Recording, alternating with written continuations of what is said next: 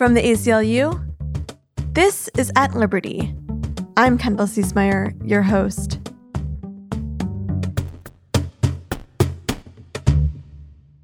The ACLU is tracking 452 anti LGBTQ bills in the US this legislative session. Now, of those 452, 118 of them are trans healthcare bills. Then there are a slew of trans athlete bans, public accommodations bans, drag bans, and education gag orders about gender identity, sexuality, and expression. We're experiencing an unprecedented surge in attacks on trans people in particular, and trans kids most specifically. In Missouri, the Attorney General announced new restrictions on trans healthcare that are the first of their kind, limiting care for both kids and adults. The rule is currently scheduled to take effect on Monday. And while the ACLU of Missouri and their partners have filed a petition to seek a temporary restraining order to block implementation of this rule, we haven't heard back yet. It's still pending in court. So many attacks are being levied at once against trans people all across the country. It's hard to keep up.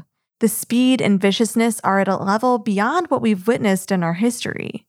So today we're getting an update from Chase Strangio, the ACLU's Deputy Director for Trans Justice with the LGBT and HIV Project.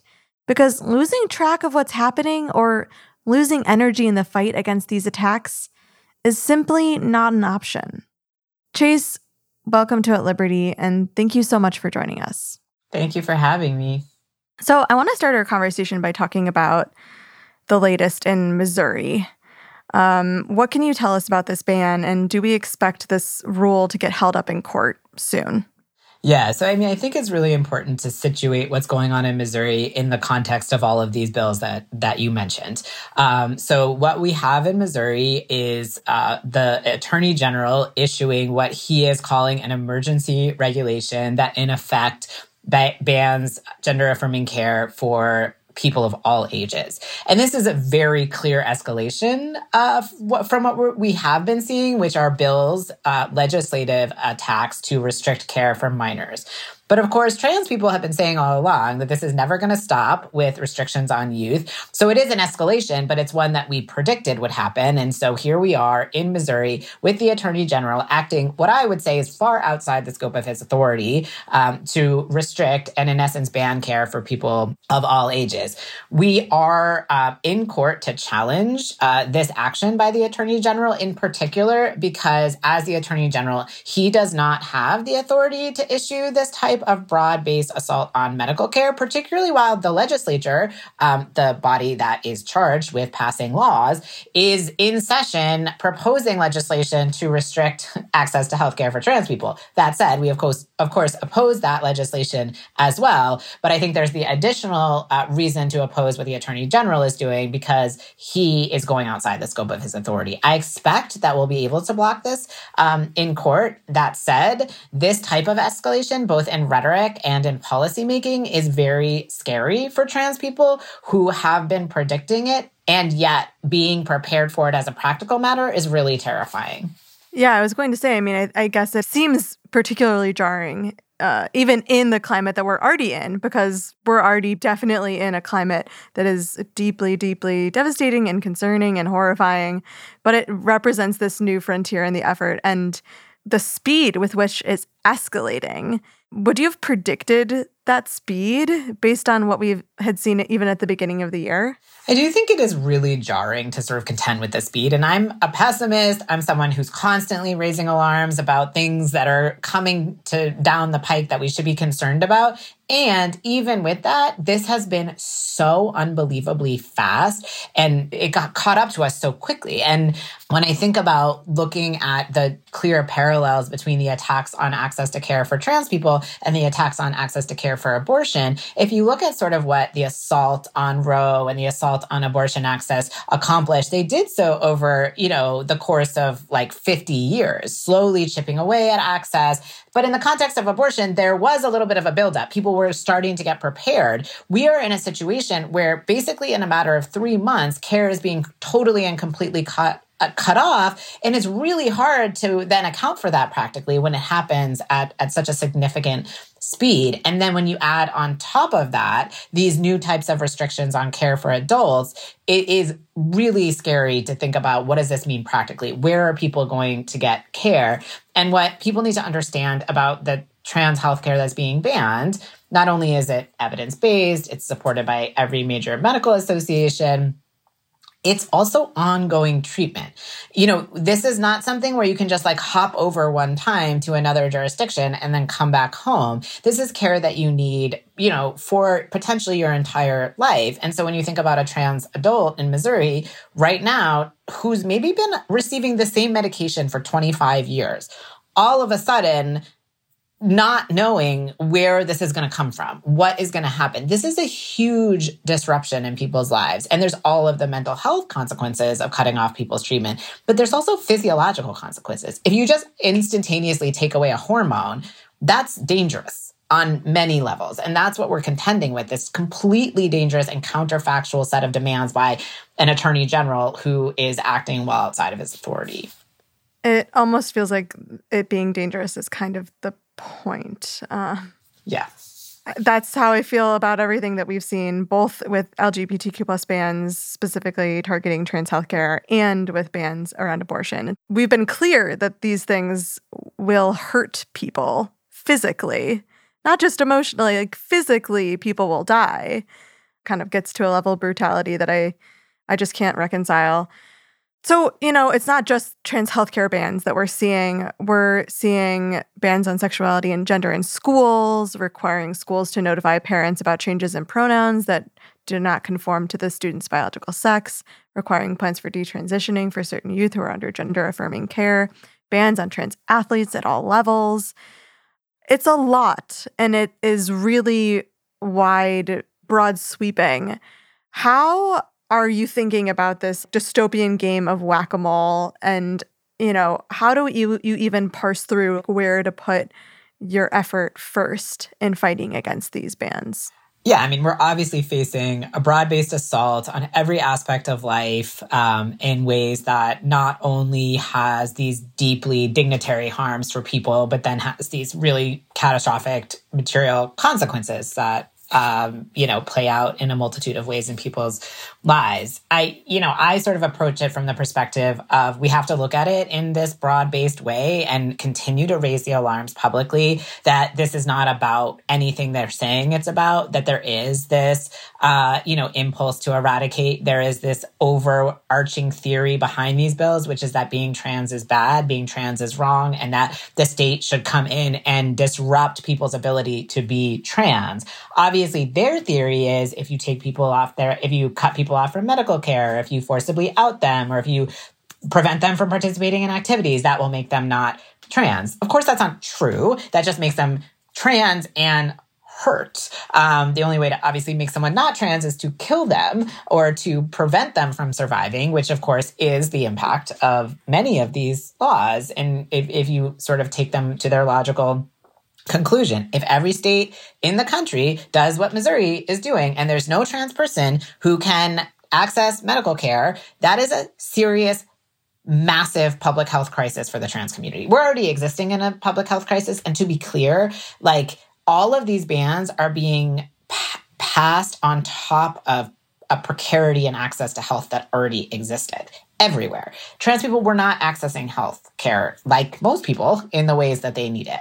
That's particularly true for people who are, you know, homeless, for people of color, for people who don't have access to health insurance. There's a million ways that health is so compromised. And these are just an overlay on top of that in terms of then what do we do? And so we we draw attention to that. And then from my perspective we use every tool in the toolbox to try to to push back. And we do sort of have to attack the ones that are causing the greatest harm in the um, most significant ways which is why taking on the health bans has been the most significant priority of the ACLU both in terms of our lobbying in 2023 as well as our litigation planning. Because if the state is able to to this extent cut off healthcare for a group of people in this way. Um, and this is, you know, we're seeing it in abortion, we're seeing it in all of the ways that healthcare is cut off, this targeted set of attacks.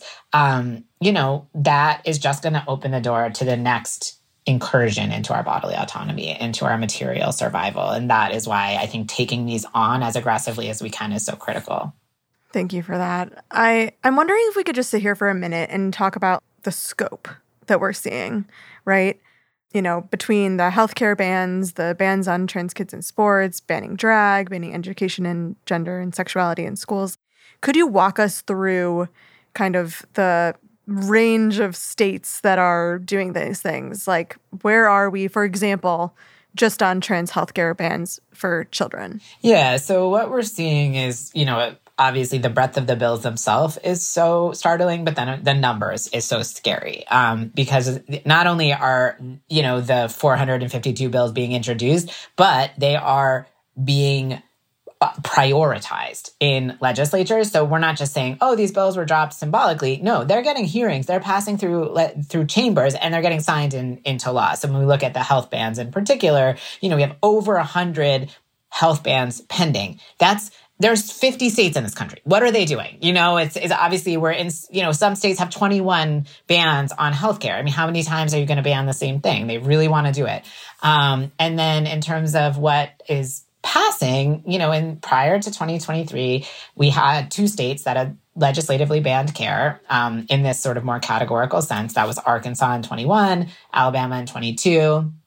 Texas had done the executive action through Abbott and Paxton to uh, deem the care child abuse, which was an effective ban. So you had Florida and Texas acting through the executive. There were four states starting in 2023, we now have Utah, South Dakota, Indiana, Georgia, um, Tennessee, Kentucky, West Virginia, uh, Missouri. Uh, you, I mean, North Dakota just passed a bill and sent it to, to the governor. We are talking, we're probably uh, Montana, Idaho.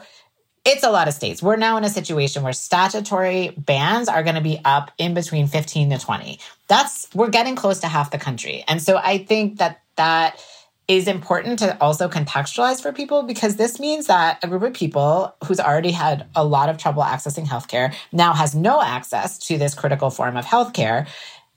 And they have to get the healthcare from somewhere where you know so so we have to help people get that care. But if you think about a state like tennessee where i would estimate around a thousand people under 18 are currently receiving the gender affirming care that's now going to be banned they have to go find another place to get the care. But a lot of the states around them are restricting the care or may restrict the care. So then they have parents frantically calling clinics. And in Minnesota, for example, there's over a year waiting list for their clinic to get the care. And and this is care you cannot wait for it. Um, and so that practically means that even though it's maybe 20 states, that the burden then on the states that do provide care becomes so significant that that care is then compromised nationally. And this very similar thing that we're seeing in the context of abortion, where, you know, providers of abortion in states like New York are burdened by the influx in patients from other states that had previously had access to care but no longer do. Okay. So that's healthcare bans. Where are we on bans on trans athletes? You know, bans on trans athletes, the previous, you know, three years, there had been a significant emphasis on banning trans girls from sports. And, you know, keeping in mind too, this is largely targeting K through 12 students um, in a variety of contexts, including what we many people would argue are distinctly non-competitive sports environments that are designed to be supportive um, of people's peer relationships and social development. Like as a parent of uh, 10 year olds, I'm like, yes, there are people who are competitive at age 10. A lot of people are just out there having fun. These are incredibly broad and restrictive laws that get at very young athletes in a variety of contexts. And even when they get at collegiate athletes, for example, they also ban club sports, intramural sports. Nobody is getting a scholarship to graduate school because they're playing intramural frisbee in college. Like this that we have to again take down the rhetoric and actually think about what we're talking about. So all that to say over the past three years this has been a huge rhetorical emphasis of the right very successful legislatively. We have 21 states that ban trans girls from sports and we have a bill pending in congress that would federally ban trans uh, girls in sports and you know this this is again something that has a significant impact for two reasons um, at least two reasons one is that we're telling young people that they don't deserve equal rights and equal opportunities to their peers. And that is in and of itself damaging. But then if you think about what it actually means, the majority of trans young people experience such high rates of discrimination in school that one in 10 drop out of school altogether. So we're talking about a group of people that is already so precariously situated in school. The numbers that are participating in athletics is so low that in some of the states where there's bills are pending, there are more bills that would ban trans kids from sports that there are trans kids playing sports in the entire state. And they know that they can't find any trans kids in most of these states.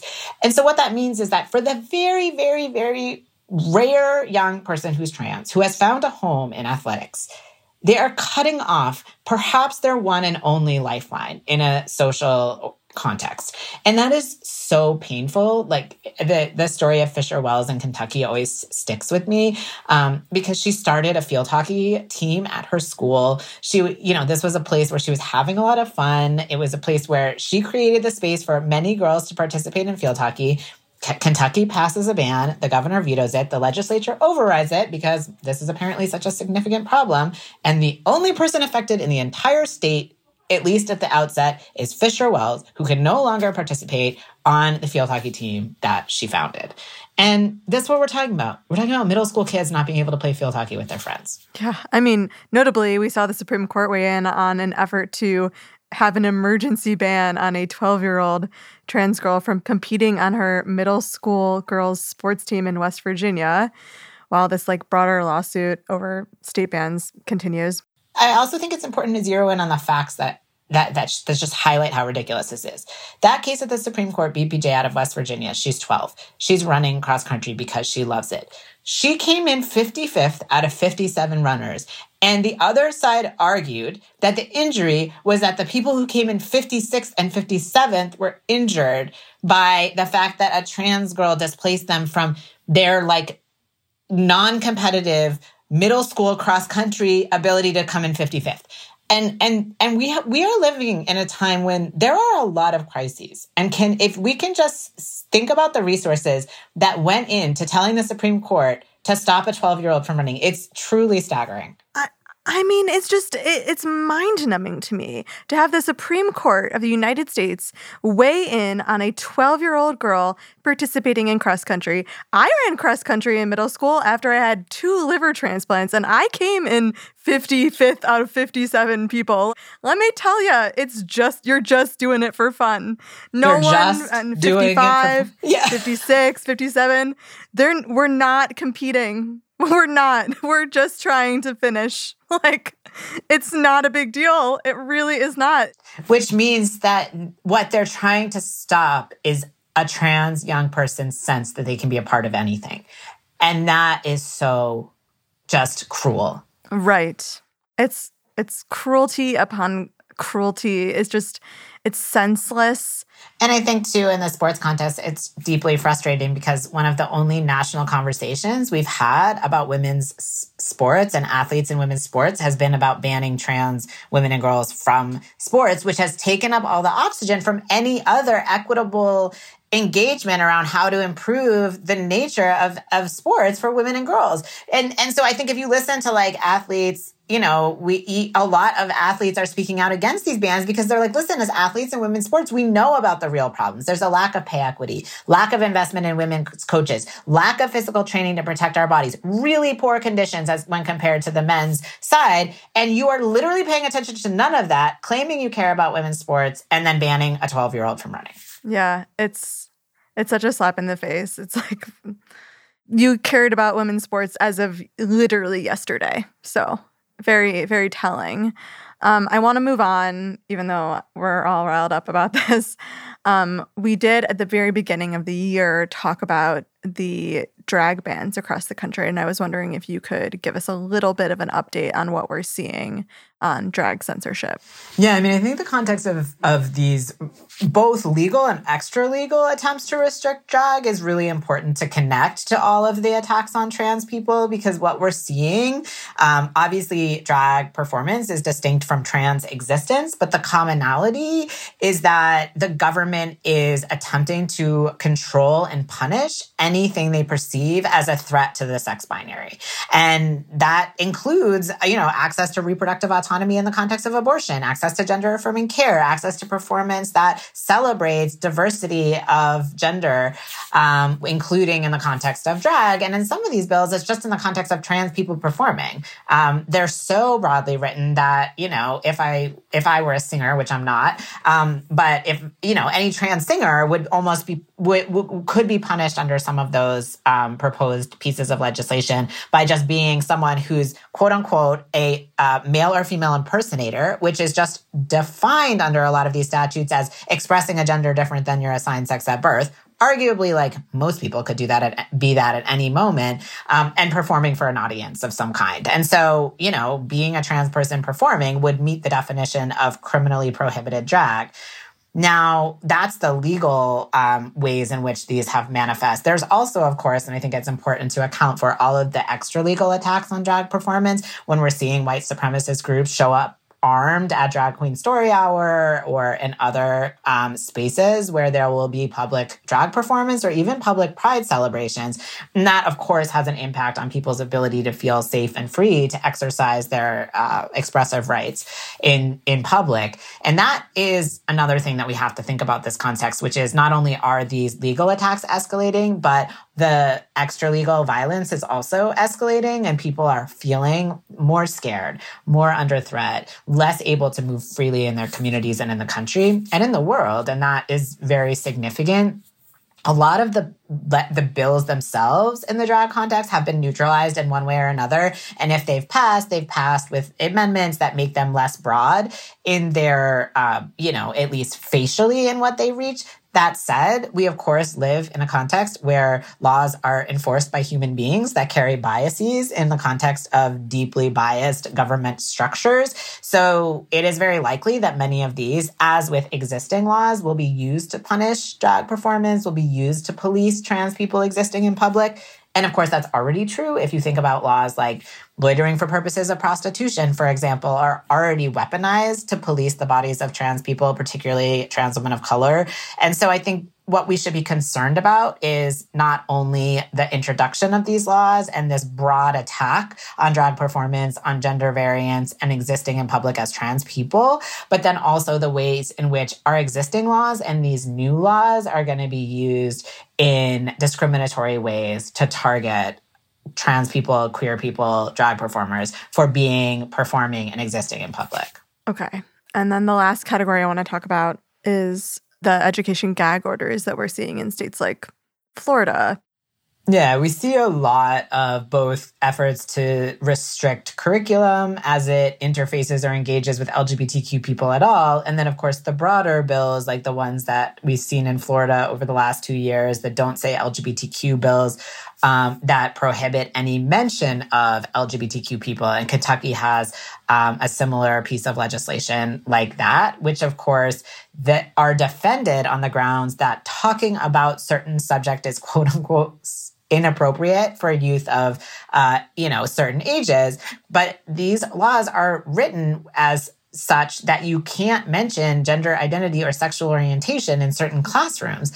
And that is preposterous because if you're talking about relationships of any kind or people's existence of any kind, and you mention, say, their gender, that is talking about gender identity. That is talking about the fact of different gendered categories of people. That is actually what we do in the younger grades. People talk about their families, people talk about their experiences. People start to learn about and sort and sort the world. And in so doing, we talk about and reference people's uh, you know, romantic relationships. People talk about spouses. They just only want them to talk about heterosexual spouses in the context of these classrooms. I think it goes, you know, there's a long history, of course, of deeming mention of or the existence of LGBTQ people as inherently obscene or inappropriate for children. Then, of course, that empowers the state to police LGBTQ people's existence. And when you think about kids in like K through three grades, for example, it means that kids who have LGBTQ parents can't talk about their families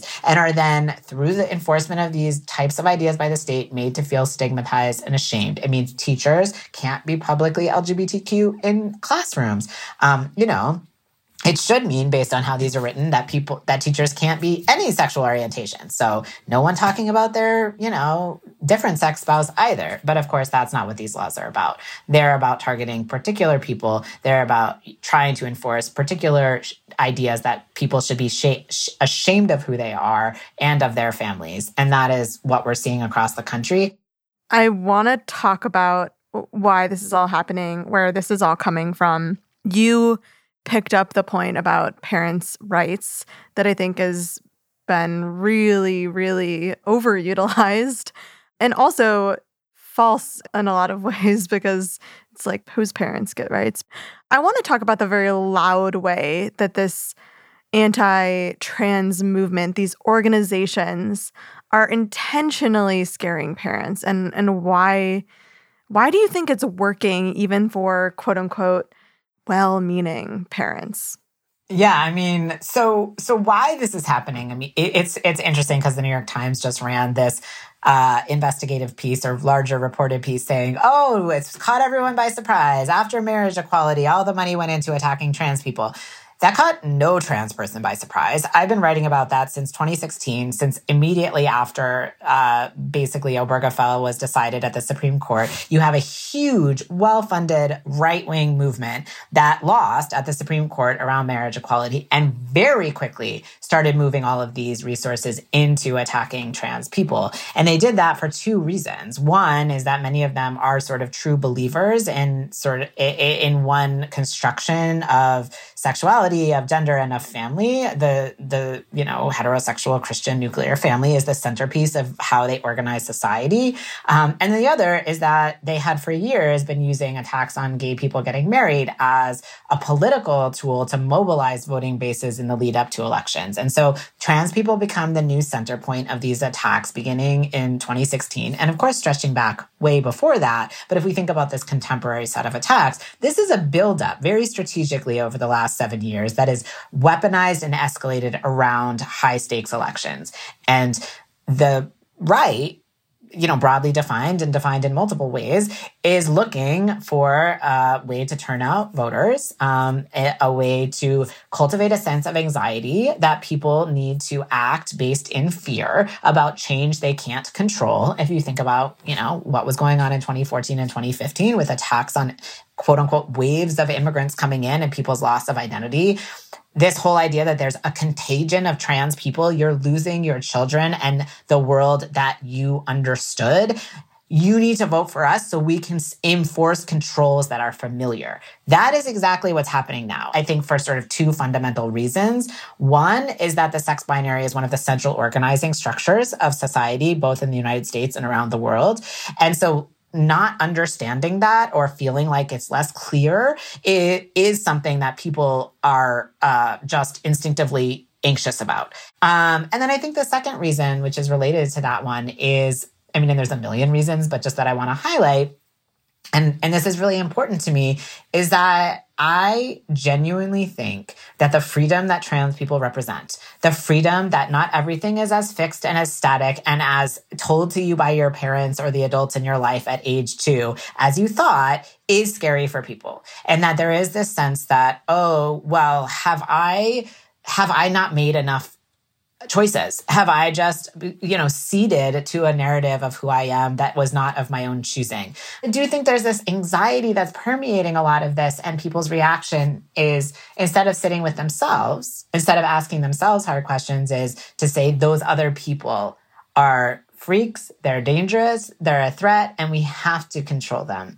And that, of course, is something that plays out throughout history. Um, and, uh, you know, having various types of scapegoats is often used to justify and legitimize expansions of government power that end up hurting everyone. And so I really think people need to sit with what it means when we authorize the government to intrude upon our autonomy and our freedom so significantly um, if, you know, as to one group, it is completely ridiculous to think that it's only going to impact that one group.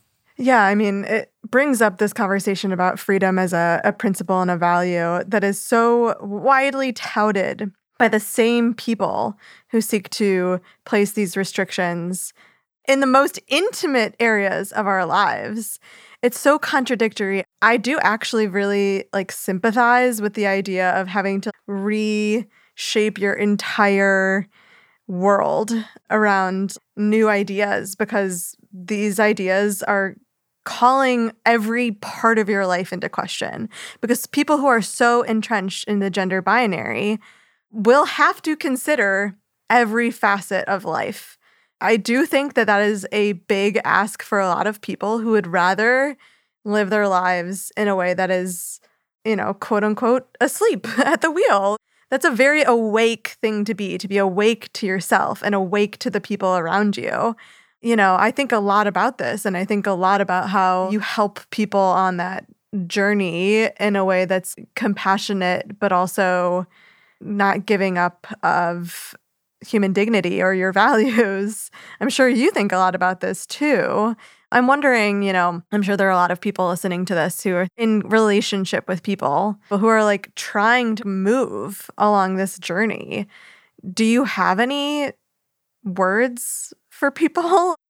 A lot of times people ask me, well, what can we do in light of this? And in this context, I think one of the single most important things that we can do is this type of engagement in our families and our communities into changing the norms around what we assume to be true about both our gendered behaviors and our sexed bodies. And so a lot of times people in this moment say things like, well, you know, I, you know, how do kids know who they are? And I just feel like I always knew this thing to be true. And so I'll just, I'll sit with people and I'll be like, okay, let's, let's just sit with that one idea. And it's sort of like, well, you know, when did you know that you were a girl? And how did you know?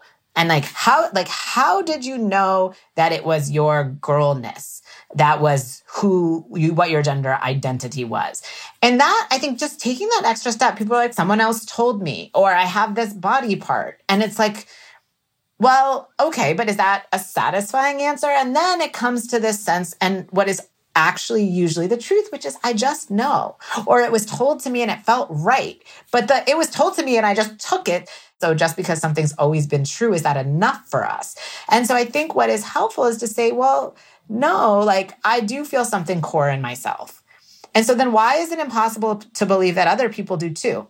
Other people that have a different experience of the world, other people that whose bodies look different than you would expect. Because actually turns out our bodies like look really different, period, across the board. Intersex variation of bodies is wild. And this idea that we're all reduced to these two things that our parents told us or that have always been true, and that should be enough to organize so much of society. You said something on a recent episode of the Chris Hayes podcast that I thought was really, really interesting, which is that transness complicates our notion of a body.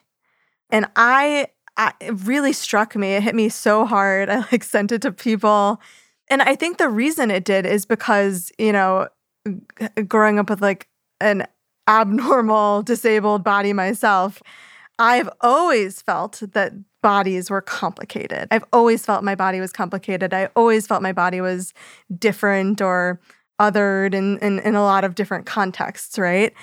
And I do think people have a really hard time thinking, even with their own bodies, thinking them outside the norm. Like everything is telling us to be within this quote unquote norm when the reality is no one fits that norm. Like it doesn't exist. It actually is not a real thing.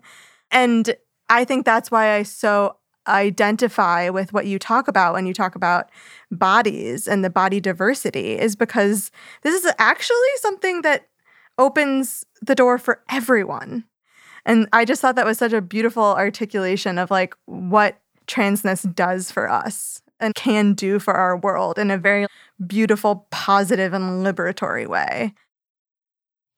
Yeah, I, I, I feel that so deep. I'm like, this is not about one constituency. No. This is about humans existing in our bodies and challenging the idea that we should assign one single set of meaning to like one body part and let that organize everything. And I've learned so, I mean, so much of my vision of trans justice has been informed by disability justice and this idea that how our bodies interface with society is just such a product of existing power structures. And that rather than telling people to change their bodies, we have to tell people, we have to demand that we change the world. Because it's just genuinely not working for us. Yeah, like who is this working for? We know it's working for like 10 billionaires. Like the rest of us are just sitting there hoping that we can be the 10 billionaires. But that is the fallacy of at least United States capitalism. Like we have to dream and be better. And I think that, and that's because collectively we can change so much if we don't accept these really constrained paradigms for what we can do in the world, how we conceptualize ourselves, and how our bodies live like our interface with our with us and each other To that end, we get a lot of these questions like, why are so many kids gay now? Why, why is everyone trans now? Is everyone non binary? Like, what? Like, is it social contagion? Like, what do you say to people when they express that, like, oh, everyone is non binary now? What is happening to our world? it's i first want to say like well so why are you asking the question is is it because you think there's like do you genuinely want to understand sort of how people are experiencing themselves or and or do you think there's too many and so i think that i, I want to get at because sometimes it's framed as like I think some people do, right? isn't this ex- a quote unquote explosion something to be concerned about? And it's like, well, like, no. And why, why would that be the premise instead of like, sort of, what are the conditions that we're creating that make people feel more free? I would love to sort of investigate sort of from the, from the entry point of more of any full sense of self is a good thing. How did we get there and how can we continue it? But instead it's really teed up in this way of like, you know, this this must mean that something that there's some conspiracy going on. And that is what's wild to me is that there that that the im- the impulse is that there's like somehow doctors out there who are facilitating this um you know expansion of transness or parents trying to make themselves trans, make their excuse me, make their kids trans um which I'm just like one of the things that just feels so true to me is that in the context of discussions about trans people, people forget everything else they know to be true about the world. Like, how easy is it to get a doctor in this country? Like, how you're just walking in to get a specialist? Where? Like, how is like, you know, it takes a year anywhere, even with good insurance to like see a specialist. You know that these processes are incredibly slow. It's like if you're a parent and all of a sudden your response is, oh, there's too many trans kids, it must be a product of contagion or make kids making them sell, you know, making other kids this way. Like, what else do you know about pa- parenting? Like, have you ever been successful at making your kid literally anything? Like, I don't understand why this would be your impulse. And I also think we don't want to totally shy away from the idea that being around other people who are full and free helps us imagine things for ourselves. Like we do go looking for people like us and we do get drawn to people who are so comfortable with who they are that there's an attraction to that. And that that's actually a really good thing that there's people out there to to find and connect with. And I do think it's really hard for trans people and for any people right now to be in a situation where your desire to connect with people like you is used as evidence that you're not genuinely who they, who you are. Like I personally choose to surround myself with more trans people because I like trans people better. That's just a simple fact. I think we are funny. I think we have a beautiful sense of insight into human beings and ourselves. And so I do choose to surround myself with trans people. That is not because those people are making me trans. It is because, like many of us, I go towards people who make me happy, who excite me, and who I don't have to justify myself to at all times. Absolutely. That's so odd, Chase. I can't even believe that that's how you live your life. Like, I know. Around Isn't people it that you weird that I like? just like that I like that Yeah, I that like love that you? understand me? oh my Yeah. God. That sounds, I mean, super weird, but you know, yeah. try it sometime. yeah. Yeah. I want to ask you about this other group of people. I think there's like a lot of people, at least in my mind, that are a part of this you do you camp, right? I don't really engage in this issue. I don't really care. It's not affecting me. And I also think that the you do yous are people that can become people who we absorb into the family of of caring and fighting for other people that are not themselves. How do you think about the UDUs and is there a way that we can like collectively work to to tap into the UDU folks and get them to be I care twos? That's a good question. I mean, I think there's probably different versions of this group of people that we're we're talking about. I think for for some of them, there is a sense that they're comfortable now and that if they had some personal stake that there would be drawn to action. And I, I think for that group of people what i really want people to understand is that we're very close to very few people being comfortable. Like we are not too many days months whatever years away from some of the ways that those of us who are experiencing direct encroachment into our autonomy or into our survival opportunities um, are experiencing those things is that that's going to be a lot more people. And I, I think of this in the context of like the people who could not imagine roe being overturned when many people were like it's going to be overturned. And then even then we're sort of like well i live in new york. And it's like okay well what happens when there's a federal ban on abortion? Then what and so it's like, do we only react when it's so catastrophic? And if we don't act now, then we're all but guaranteeing that. And so I'm sort of interested in the group of people who come into this with a sense of like, well, I'm okay. Whether they are saying that explicitly or it's just sort of viscerally or emotionally what's driving them is to sort of help paint the picture for how very soon they may feel a lot less comfortable. And if their comfort is what they want to protect, if they, it's their ability to distance themselves from things, then they have a, a, a self interest in being more engaged now. I love that pitch. Um, and then my last question for you is just want to give you an opportunity to highlight the work that we're doing at the ACLU that you're doing specifically. If there's anything in particular that you want to mention. I can't say enough that, you know, this is a crisis moment and we're meeting the moment as best we can. We're in every state legislature trying to stop the bills. We're filing so many more lawsuits than I've ever seen us pull together in a short period of time. And these are huge lawsuits with a lot of resources and a lot of requirements, and just trying to show up every day um, and doing so in a way, hopefully, that is continuing to be in partnership both with the leadership of groups on the ground in these places and also with the knowledge of how materially impactful and terrifying this is for people right now. We are trying to challenge those narratives in court. We are going to show you that the the lies animating these laws are lies. In the public discourse, we are going to show you what this really is about. Um, and we're going to challenge your conception of what it means to be trans um, and what it means to be a human being with a body. Like all of these big concepts. Um, that is a centerpiece of the work in every tool that we're employing. Beautiful. Amazing. Chase, we're so grateful to have you. Thank you so, so much for all of your work. I know that it is exhausting and difficult and troubling and personal. I just really appreciate having you at this organization and having you even, you know, just on at Liberty. So I really thank you so much. Thank you so much. It was great to talk to you. Thanks so much for listening. If you enjoy this episode, please subscribe to At Liberty wherever you get your podcasts and rate and review the show. We really appreciate the feedback. Until next week, stay strong.